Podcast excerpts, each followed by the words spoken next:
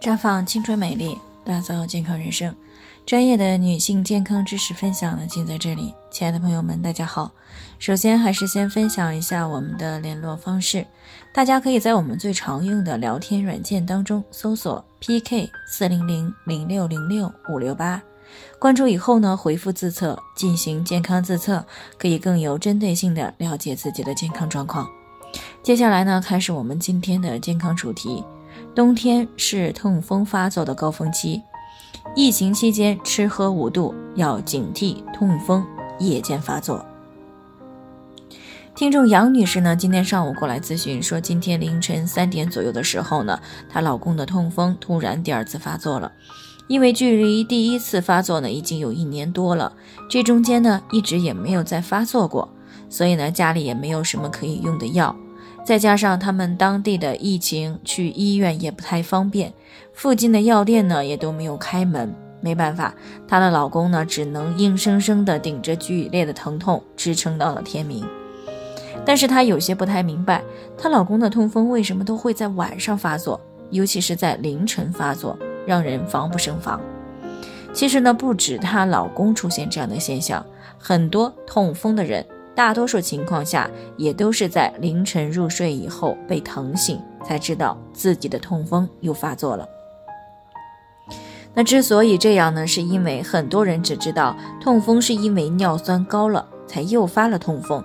却很少有人知道痛风其实是一种代谢问题，它与循环的快慢有一定的关系。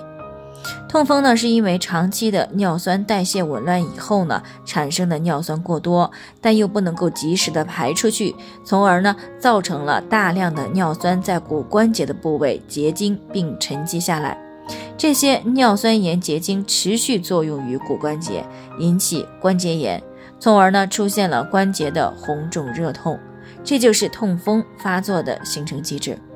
那讲到这里呢，不少人可能会有一个疑问：人体有那么多的器官组织，当尿酸高的时候，为什么就在关节部位沉积了呢？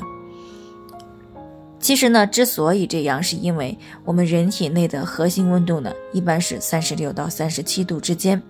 但是关节大部分部位呢，都位于远离核心的肢端，所以呢，关节囊的温度呢，一般是三十二度左右。而尿酸盐的溶解和析出呢，和温度有直接的关系。那温度越低，尿酸盐结晶越容易析出。另外一方面呢，关节周围的组织，包括韧带、肌腱等等，这些呢都富含胶原和氨糖之类的物质。这些物质呢是更容易吸引尿酸。所以呢，析出的尿酸盐结晶呢，会特别容易沉积在关节腔内。那也正是因为这样呢，痛风往往是在离心脏最远的脚大拇指关节这些部位发作。而人在入睡以后呢，尤其是在凌晨啊，可以说是人体温度最低的时候。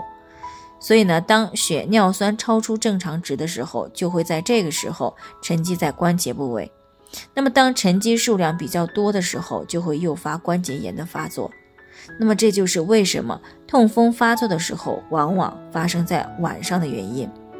所以呢，有痛风的人在间歇期，除了注意饮食上少吃高嘌呤的食物以外呢，还应该注意健脾肾之阳，并且注意保暖和运动，来促进人体的代谢，减少尿酸在关节部位的沉积。从而呢，降低痛风的发作概率。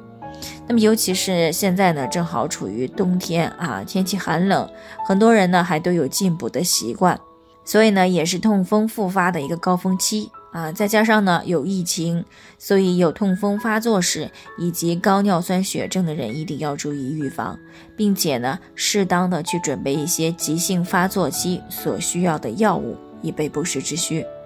那以上呢就是今天的健康分享，有任何疑惑都可以联系我们，那我们会对您的情况呢做出专业的评估，并且给出个性化的指导意见。